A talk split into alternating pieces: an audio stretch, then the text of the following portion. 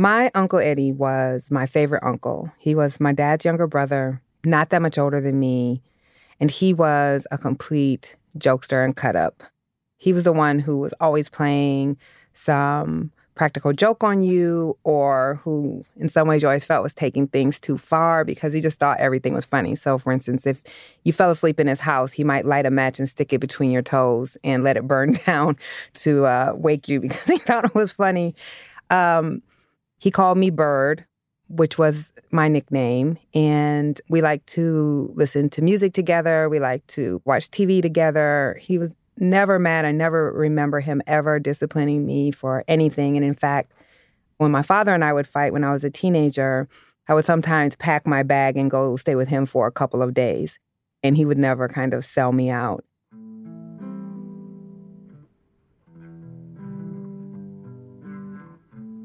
When I got into college at the University of Notre Dame, I think the only person prouder than my mom and dad was my Uncle Ed. And when I graduated, my uncle picked out this all red outfit from head to toe. He had on a red hat and a red shirt and red pants and these red gaiters. And he was determined that he was going to show everyone how proud he was of me by outdressing everyone at the graduation. And he certainly did. So we just were always very close. Whenever I would come home, we would get breakfast together at morgues and just talk about life, and all he would tell me all the time was how proud he was of me. Besides being a lot of fun, my Uncle Ed was also one of the hardest working men that I knew. He worked a lot of jobs doing things like working in animal processing plants. And the last job that he had was roofing. And he did roofing for a lot of years, often coming home at the end of the day, kind of grimy and, and sometimes with his joints in his hands so swollen that he couldn't even make a fist. He relished working hard. He was proud that he could provide for his family even without an education. And then about 2009, he started to feel a pretty severe pain in his back. And that pain began to spread from his back down into his legs. And he started to have trouble moving. And there were some mornings where he would have to kind of crawl out of bed. But around that time, my uncle also got laid off from the job where he was doing roofing. And with that layoff, he lost his health insurance. So like many people, he at first avoided going to the doctor altogether because he didn't have insurance. But then when it got kind of unbearable, he went to the free clinic. Because my uncle did not have health insurance, they would not give him the test that he probably needed to find out what was going on with his back. They wouldn't give him an x ray, they wouldn't give him a CAT scan or a PET scan. And instead, they just tried to diagnose based on what he was telling them. And they told him that he probably just needed an alignment in his spine, that that's what was bothering his back. So they sent him to a chiropractor. My uncle would end up going back about five or six times as his back was getting progressively worse. And, and the final time that he went to the chiropractor, as the doctor was working on his back, they both heard a big pop. That pop concerned everyone. And so the chiropractor told him, as my uncle kind of gets up off the bed and is barely able to stand up, that he better go to the emergency room right away. When he got to the emergency room, that doctor recognized right away that something serious was going on and actually gave my uncle the x ray and the CAT scan that he probably had needed months before. And what that doctor saw scared him. He saw these spots on the scans that he had taken all over my uncle's back and along his spine. And it's at that point where we find out that my uncle has cancer and that he'd likely had cancer for many, many months, if not longer. And we learned that the cancer is stage four and it has metastasized throughout his entire body. And because of that, the cancer is terminal. And it is because of that diagnosis that my uncle was finally able to get access to the insurance that he had needed so badly all those months before.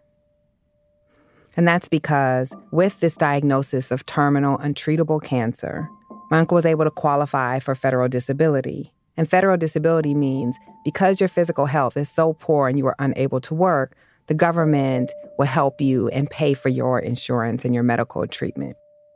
So it took literally my uncle getting a death sentence before he was able to get health insurance. That health care gets him out of those free clinics and into an actual cancer clinic in Illinois.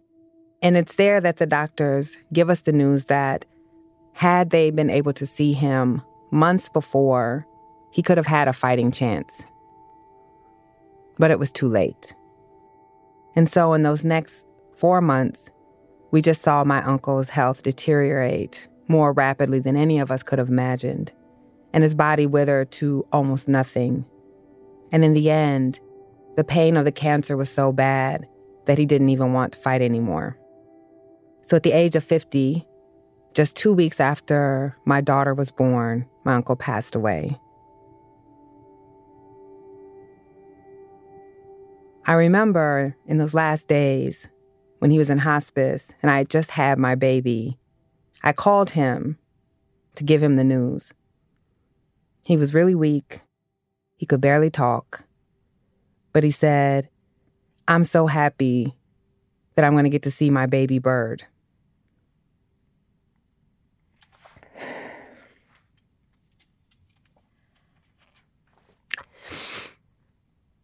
And so when my daughter was just two weeks old, I had to wrap her up and put her on an airplane as we flew back to Waterloo to bury my uncle.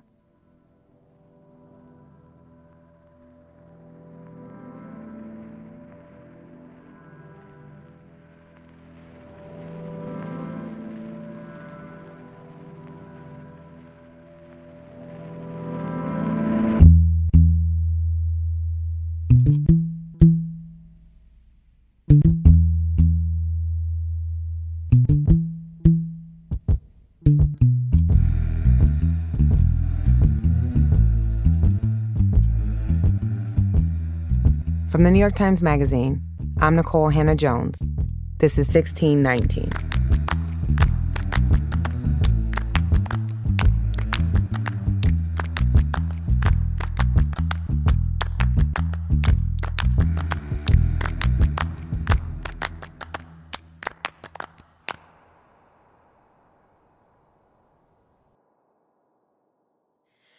Okay, Jeneen Interlandi, where do you want to start?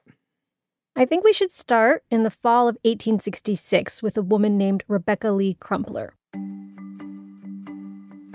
Rebecca Lee Crumpler is a young black woman who was born free and raised in Pennsylvania by her aunt. Her aunt was a medicine woman. She used to go from home to home tending to the sick, and Rebecca liked to tag along and to help her. She liked it so much that she went on to become a nurse. And she was so good at being a nurse that she makes the really unusual decision to go on and become a doctor. So she eventually goes to the New England Female Medical College, which is a college that was specifically built to train women in medicine. And that's really extraordinary because around the time she graduates, there's about 54,000 doctors in the country, and only 300 of them are women. And only one of those women is black. And that woman is Rebecca Lee Crumpler. And so, about a year after she finishes medical school, the Civil War comes to an end. And she makes another unusual decision, which is to completely uproot her life and to head down to the South. Do you remember when the Civil War was being fought? Well, I, I can't remember much about it, but I remember this much. Because four million people have just been released from slavery into freedom. And I thought old Marshall was dead, but wasn't he had been off to the war and uh, come back. You know, and old Marshall didn't tell you, you know, it was free. He didn't tell you that? No, he didn't tell you. And Crumpler knows that it's going to be a huge challenge to help these people assimilate into society and to address their many basic needs, including health care. Mama, what, what are they going? They said, well, all of you niggas is all free now. Yankees all going home. I spent a lot of time reading the slave narratives, and we're not really taught that emancipation came and someone would walk on the plantation and say, You are free, but nothing came with that. These were people who just literally were told, You're free to go, but giving no resources to go with. Even just with basic shelter. We didn't have no property. We didn't have no home. They didn't have places to go. I was about nine, ten years old, maybe more. Stayed right there. We didn't know where to go. We had nowhere, nothing. We didn't have nothing on it, just uh, like your cattle. We were just turned out. So they were forced to take up residence in abandoned prisons, former military barracks, empty churches, refugee camps. I know, I remember one night I was out after I was free and I didn't have nowhere to go. I didn't have nowhere to sleep. I didn't know what to do. They're crammed together in very close living quarters. They don't have the tools necessary to maintain good hygiene. And uh, get along the best you could. And as a result of all of this, they're getting sick. But they can't tap into any healthcare system because at that time, there really isn't any organized healthcare system to speak of. Most medical care is provided at home by family members or by doctors who would actually visit the house. And the only hospitals that exist are much more like institutions for the very poor or for people who get sick and don't have any family members to take care of them. And those facilities were private and they were run by charitable groups. And when the newly emancipated turned to those facilities for help, they were turned away. They were told no. And they start dying in really high numbers. So much so that in some towns and cities, their bodies are littering the streets. This is a massive public health crisis. And so, to deal with this crisis, the federal government creates what ends up being the nation's first federal health care program. It's called the Freedmen's Bureau Medical Division. And this is what Rebecca Crumpler is heading south to do. She's going to Virginia to treat the newly emancipated through this new medical program. And what does she see when she gets there? So, when she gets to the South and she starts working, she sees that this new program is a complete mess. The hospitals she has gone to, just like all of the other hospitals in this program, are completely under resourced. They don't have enough beds or sheets or linens. They don't have enough medicine. They don't have enough quarantine facilities, and they're in the middle of a smallpox outbreak. And there's this horrible shortage of doctors. There's only about 120 doctors employed by the entire program. So you're saying that the federal government at that time was only supplying 100 doctors to serve the entire emancipated population of 4 million people? Yeah, so this is one of the crazy things about the Freedmen's Bureau Medical Division, which is it was founded in utter ambivalence Officials wanted their communities clean enough to prevent diseases that might eventually spread into white communities. But they don't want to provide any free assistance because they're worried that it's going to create dependency among the Black American community. And so, what they do is they open these hospitals and they staff them with a few doctors, but then they close them down at the first sign of progress and they refuse to send resources that their own doctors, including Crumpler, are requesting. You know, they're saying, Can we have additional staff to address the smallpox outbreak? No. Can we have more blankets and more bedding? No. Can we have an extra facility for quarantine so that the diseases don't spread? No. And so, unsurprisingly, Black people continue to die at very, very high rates. In that hospital in Virginia where Rebecca Crumpler has gone, what specifically is standing in the way of hospitals like that getting more support? Well, one of the things was as you have all of these people dying from preventable things, a theory emerges. And the theory goes that this high death rate is actually just nature taking its course. So black people aren't dying for want of basic necessities. They're actually dying because they're biologically inferior to whites and ill suited for freedom. The argument became that African Americans specifically were literally going extinct, and that to provide any type of funding or resources to fight that would be wasteful and foolish because you're just trying to prevent the inevitable. And this theory actually gains pretty wide traction. There's a congressman from Ohio who uses it to argue against the Freedmen's hospitals in the US House of Representatives. He takes to the House floor and he says, quote, "No charitable black scheme can wash out the color of the negro, can change his inferior nature, or save him from his inevitable fate."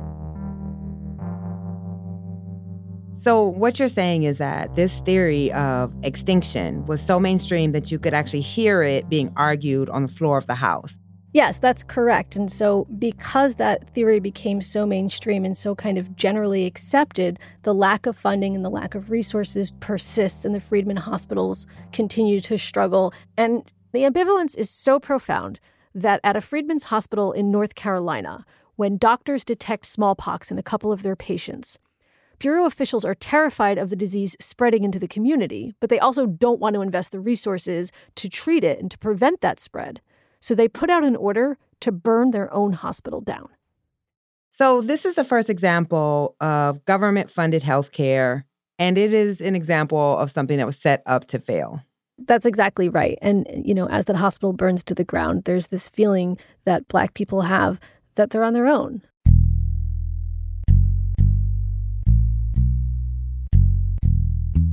That the government created this system to help them, but that they didn't really want to help them, and so that they were going to have to take care of themselves. And Rebecca Lee Crumpler understands this. And she decides to write a book. It's called A Book of Medical Discourses in two parts. And it's not addressed to her colleagues in the white medical community or to segregationists in Congress. It's addressed to the black community, specifically to black mothers and black nurses. And what she tells them in this book is how to take care of themselves, how to prevent diseases like cholera, how to treat basic ailments like hemorrhoids and bronchitis. And what's so profound about this book is that she's telling Black Americans you're not inferior, you're not going extinct. You can take care of yourself.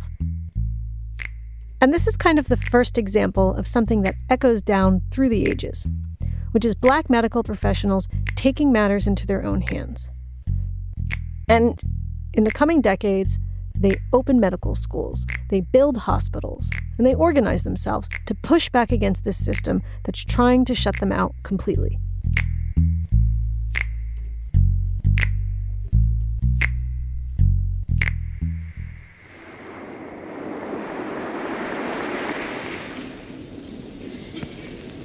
Mr. President. So, fast forward Mr. Speaker, to January of 1947, members of the Congress of the United States, in President Truman's State of the Union address. I come before you today to report on the State of the Union. It's actually the first State of the Union that's televised, and he opens with this joke about how both chambers of Congress have been taken over by Republicans. It looks like a good many of you had moved over to the left since I was here last. And so one side of the room is much more full than the other side of the room. And as the New York Times reports, you can clearly see his smile when he makes this joke. And a little more than halfway through his speech, of all our national resources, none is of more basic value than the health of our people. He turns to health care. Over a year ago, I presented to the Congress my views on a national health program to provide adequate medical care to all who need it. What he wants is a government run health insurance program that everybody pays into ahead of time and that people can draw from when they need it. Not as charity, but on the basis of payments made by the beneficiaries of the program. What he's essentially talking about is universal health care.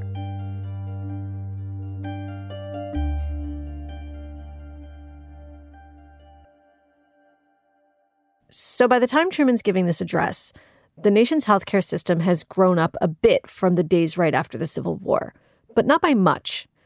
All of the hospitals that were created through the Freedmen's Bureau have been closed down, except for one that's in Washington, D.C. And other hospitals have been built, but there's not nearly enough of them, especially in the South. And to make matters worse, the hospitals that do exist are all segregated. In fact, a separate but equal clause had actually been written into the law. And what that meant was black patients had to either go to their own black facilities, which were few and far between in a lot of places, or they were relegated to the basement wards of white hospitals. And those wards were small and they did not provide as good care as you got in the white facilities. And there were also lots of rules about who white nurses could serve in these hospitals. Because I, I know I've read Jim Crow laws that said white nurses couldn't serve black patients, particularly black men. And this is also true for doctors, right? Well, for nurses specifically, because there was a lot of concerns about keeping white women away from black men. So you maybe had a couple white doctors that would check on black patients. But again, even the white doctors that would attend the black patients would do that after they took care of all of their white patients. So it was second class in every conceivable way. But it's not just black Americans who are not getting enough care, it's many poor white Americans as well. So at that time, most Americans were not insured, and the insurance that did exist was employer based, which means you had to get a certain type of job where the employer actually offered this benefit and then you could have it. The problem for black people and for poor white people is that they didn't have those kinds of jobs that offered health insurance, so they had to pay out of pocket. Basically, the whole system is not working. And Truman sees this as one of the most pressing problems the country is facing. And so he decides that national health insurance is the fix. I've repeatedly asked the Congress to pass a health program. And this government sponsored health insurance initially has really widespread support. The nation suffers from lack of medical care. That situation can be remedied. But then, days after Truman wins the election, the American Medical Association, which is the largest and arguably the most powerful professional organization for doctors in the country, launches this massive campaign to take it down. And what you have to understand about the AMA is that it's an almost exclusively white organization at that time. Virtually all of its local chapters exclude black doctors completely. And just a few years earlier, the organization had refused to protest the separate but equal clause that legalized hospital segregation. Plus, this is a time when healthcare costs are rising and private insurance is really taking off. And what the AMA understands is that a national health insurance program is probably going to hurt their profits. And so they've actually been fighting against this idea for years. And now, with Truman's national health insurance program, they take that fight to a whole new level. They've hired a PR firm. It's actually the first political consulting firm in the country. And together, they devised this plan to completely torpedo universal health care. And what does that fight look like? What it looks like is all out war. It's radio ads, it's newspaper ads, it's magazine ads. They're delivering pamphlets and mailers to people's homes. In the end, they send some 100 million pieces of literature all across the country. And what's on that literature and what's in those ads is a campaign slogan. It says, Keep politics out of medicine. They call Truman's plan socialized medicine. They labeled Truman as a communist, and you have to remember this is during a time when communism was a real scare. And they terrify people with this idea that if Truman gets his way, government officials are then going to be able to intervene in private medical decisions. And when they do, they're going to destroy the sacred doctor patient relationship. And that campaign works. Popular support for the bill suddenly plummets. It fails to get through Congress. And the healthcare system that the nation is left with at the end of this fight is still too expensive for most Americans to afford and as segregated as it has ever been.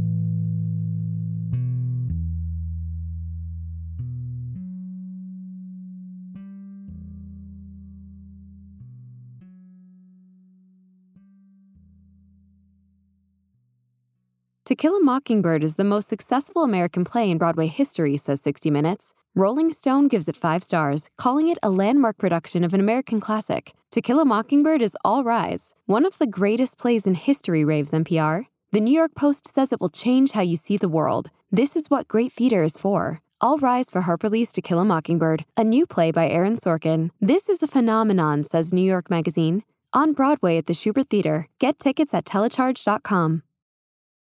Jeneen, when did all of this start to change? So it really starts to change with a man named Montague Cobb. Montague Cobb is this fascinating character. He's a beloved doctor and medical professor at one of the only black medical colleges in the country at that time, Howard University. Over 41 years, he teaches thousands of medical students about anatomy. And he's kind of famous for playing classical music on his violin and reciting poetry for his students while they're dissecting cadavers.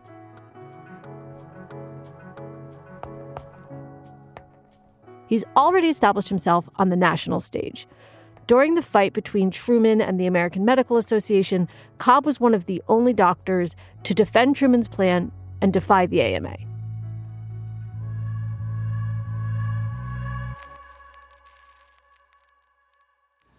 Three commissioners, said that he had no objection to having colored interns at Gallinger as soon as he could build separate facilities for them. Well, that was a bad thing to say at that time. And you know, there's not a lot of recordings of Cobb out there, but there is a documentary from the 1980s called Step by Step, where Cobb himself talks about this time. Steps were also being taken by Dr. Cobb to end segregation in the medical profession. I think our first point of overt attack was on the theme of old clothes to Sam, the Negro's hospital dilemma. Cobb used the analogy of whites giving hand-me-down clothes to blacks to illustrate how they also gave blacks hand-me-down hospitals. This one isn't new, but it's better than anything he has or could get. He's also been outspoken about hospital segregation for years because he recognized how deadly it could be. There's all these horror stories, they're true stories of Black Americans who are mistreated or denied care at white hospitals and die as a result. There's this one example from 1931 where a light skinned black man gets into a car accident and he's taken to a white hospital. It's Grady Memorial Hospital. This is in Atlanta. And doctors there, they mistake him for a white patient, so they start treating him. And it's only when his family comes to the hospital that they realize he's actually black. So what do they do? They pull him off the examining table and they send him to the black ward across the street, where he later dies.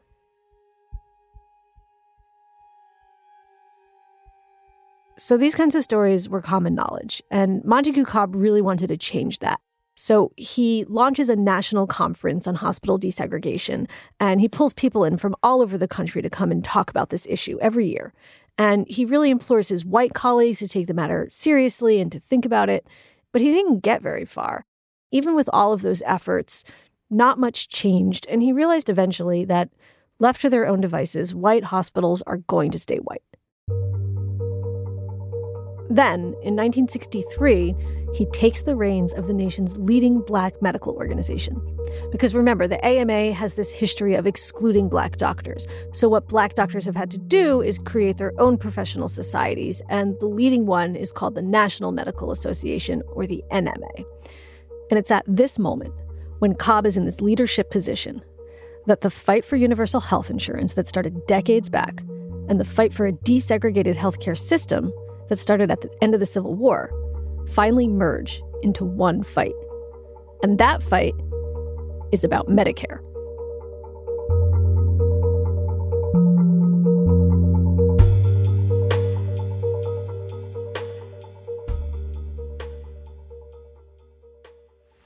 Ladies and gentlemen, the President of the United States. My fellow Americans, we have had many hard fought presidential campaigns. So, what was the role of Medicare in all of this? Well, the proposal for Medicare is actually born from the ashes of Truman's failed national health insurance program. I intend to preserve and strengthen our Social Security system. After that plan dies in Congress, people who want something like it conclude that they need to think smaller and more incrementally. I intend to make it stronger by keeping benefits up with so, beginning under President Kennedy and continuing under President Johnson, their efforts target what is perhaps the most uncontroversial group anyone can think of. I do not believe that older Americans should be forced to live out their lives in poverty. Old people. Their tiny savings destroyed by illness, dependent upon their relatives, feeling unwanted by their country. The choice is yours. And once again, this bill would put the government smack into your hospitals, defining services, setting standards. The AMA comes out in full force against the idea. Whether they need it or not, whether they want it or not, they'd be in. They use all the same tactics and all the same arguments that they used last time around. The American taxpayer certainly has a right to question the free ride those who do not need these benefits would be taking at the expense of his children to convince the American public that this is a terrible idea and that it's going to destroy healthcare as they know it. To the millions of Americans who may have a doubt, I implore you ask your doctor.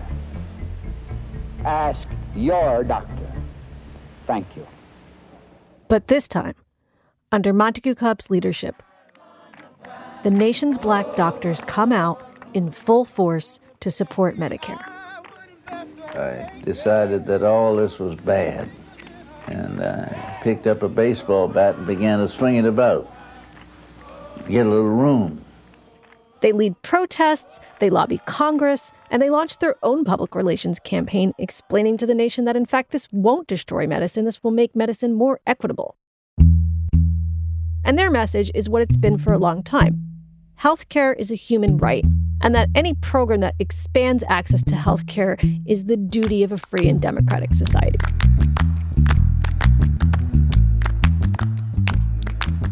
Meanwhile, the fight for civil rights is escalating all across the country outside of the medical world. This Civil Rights Act is a challenge to all of us. And of course, that effort culminates in the Civil Rights Act of 1964, which says that discriminating on the basis of race is unconstitutional. The last vestiges of injustice. And more specifically, it says that the government can pull federal dollars from any facility or entity that does not comply with the law. And that includes hospitals. We must not approach the observance and enforcement of this law in a vengeful spirit. Its purpose is not to punish. But the vast majority of hospitals do nothing. They don't just suddenly desegregate. And it's unclear when or even if they're going to face any consequences at all for that. And this is where Medicare comes in. Because Medicare is like a new pile of federal money that's dangled in front of hospitals across the country. But in order to get that money, hospitals have to comply with federal law, like the Civil Rights Act. They would have to actually desegregate. So, as Congress begins to debate the bill, Montague Cobb knows that this is the moment to both create a national health insurance program and desegregate the nation's hospitals. And when he's called upon to testify, he says that after two decades of arguing and equivocating, it is past time for the nation's leaders to take, quote, definitive action to expand access to health care.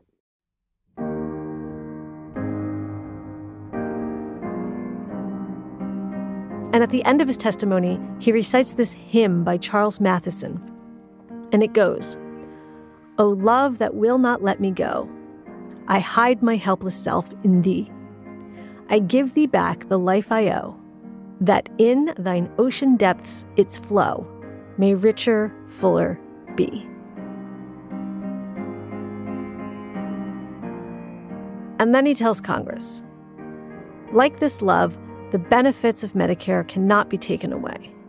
And he asks them Can we deny this small assurance to those on whose shoulders we stand? So I'm willing to struggle along and let us learn step by step. But uh, because man is such a slow learner, let us recognize our mistakes and remedy them without having to repeat the historical process again and again and again. And so Medicare passes. And what happens is, within four months of implementation, nearly 3,000 hospitals desegregate.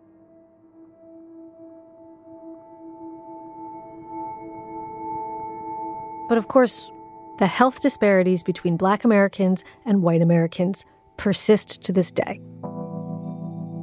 Black women are three times more likely to die of causes related to pregnancy than white women. Black people with HIV tend to get worse care than white people with the disease. One study found that black patients with diabetes did worse than white patients even when they had the same doctor. Black Americans die at higher rates from many cancers that would have been treatable had they been caught earlier.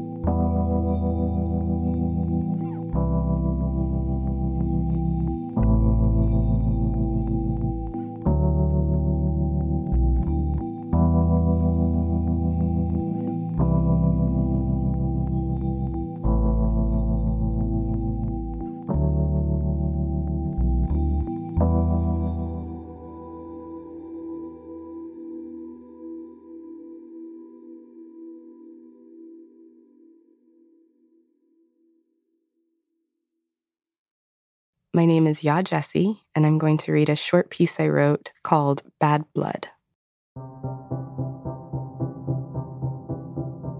Upon closer inspection, the leaf her two year old was attempting to put in his mouth in the middle of the playground on that lovely fall day was in fact a used tampon. She snatched it from him and Purelled both of their hands before rushing them back to their apartment on Dean. She put him in the bath and scrubbed, and by the time her husband found them, they were both crying.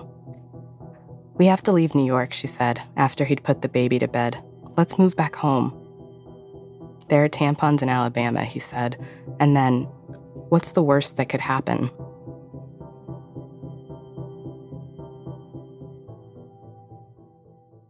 It was the question they'd played out since graduate school, when her hypochondria had been all consuming. Back then, leaning into her fears, describing them, had given her some comfort, but then they had Booker, and suddenly, the worst looked so much worse. He could get an STD, and then we'd be the black parents at the hospital with a baby with an STD, and the pediatrician would call social services, and they would take him away, and we'd end up in jail. Okay, he said slowly. That would be bad, but it's statistically very, very unlikely. Would it make you feel better if we called the doctor? She shook her head. Her husband only used the word statistically when he wanted to avoid using the words, you're crazy. She knew that the doctor would just tell her to trust him. But she also knew that when the worst happens in this country, it often happens to them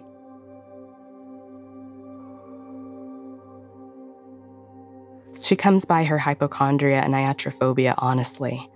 When she's growing up in Alabama, people still talked about their grandfathers, fathers, and brothers who had died of bad blood. That was the catch all term for syphilis, anemia, and just about anything that ailed you. The 600 black men who were enrolled in the Tuskegee study were told they'd get free medical care.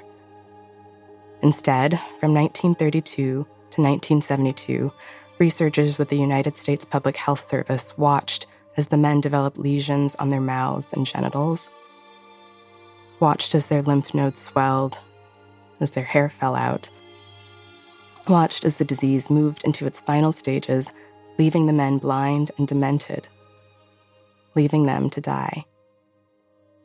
All this when they knew a simple penicillin shot would cure them. All this because they wanted to see what would happen. For years afterward, her grandmother refused to go to the hospital. Even at 89, perpetually hunched over in the throes of an endless cough, she'd repeat, anything but the doctor. Bad blood begets bad blood. She's more trusting than her grandmother, but she still has her moments. Like many women, she was nervous about giving birth, all the more so because she was doing it in New York City, where black women are 12 times more likely to die in childbirth than white women.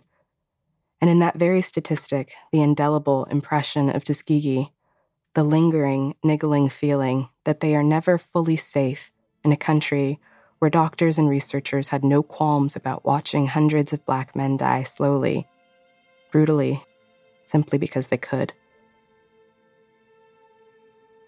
When she held Booker in her arms for the first time and saw her grandmother's nose on his perfect face, love and fear rose up in her. What's the worst that could happen? Her husband asks, and she can't speak it, the worst. Instead, she tries to turn off the little voice in her head, the one that wants to know how exactly do you cure bad blood?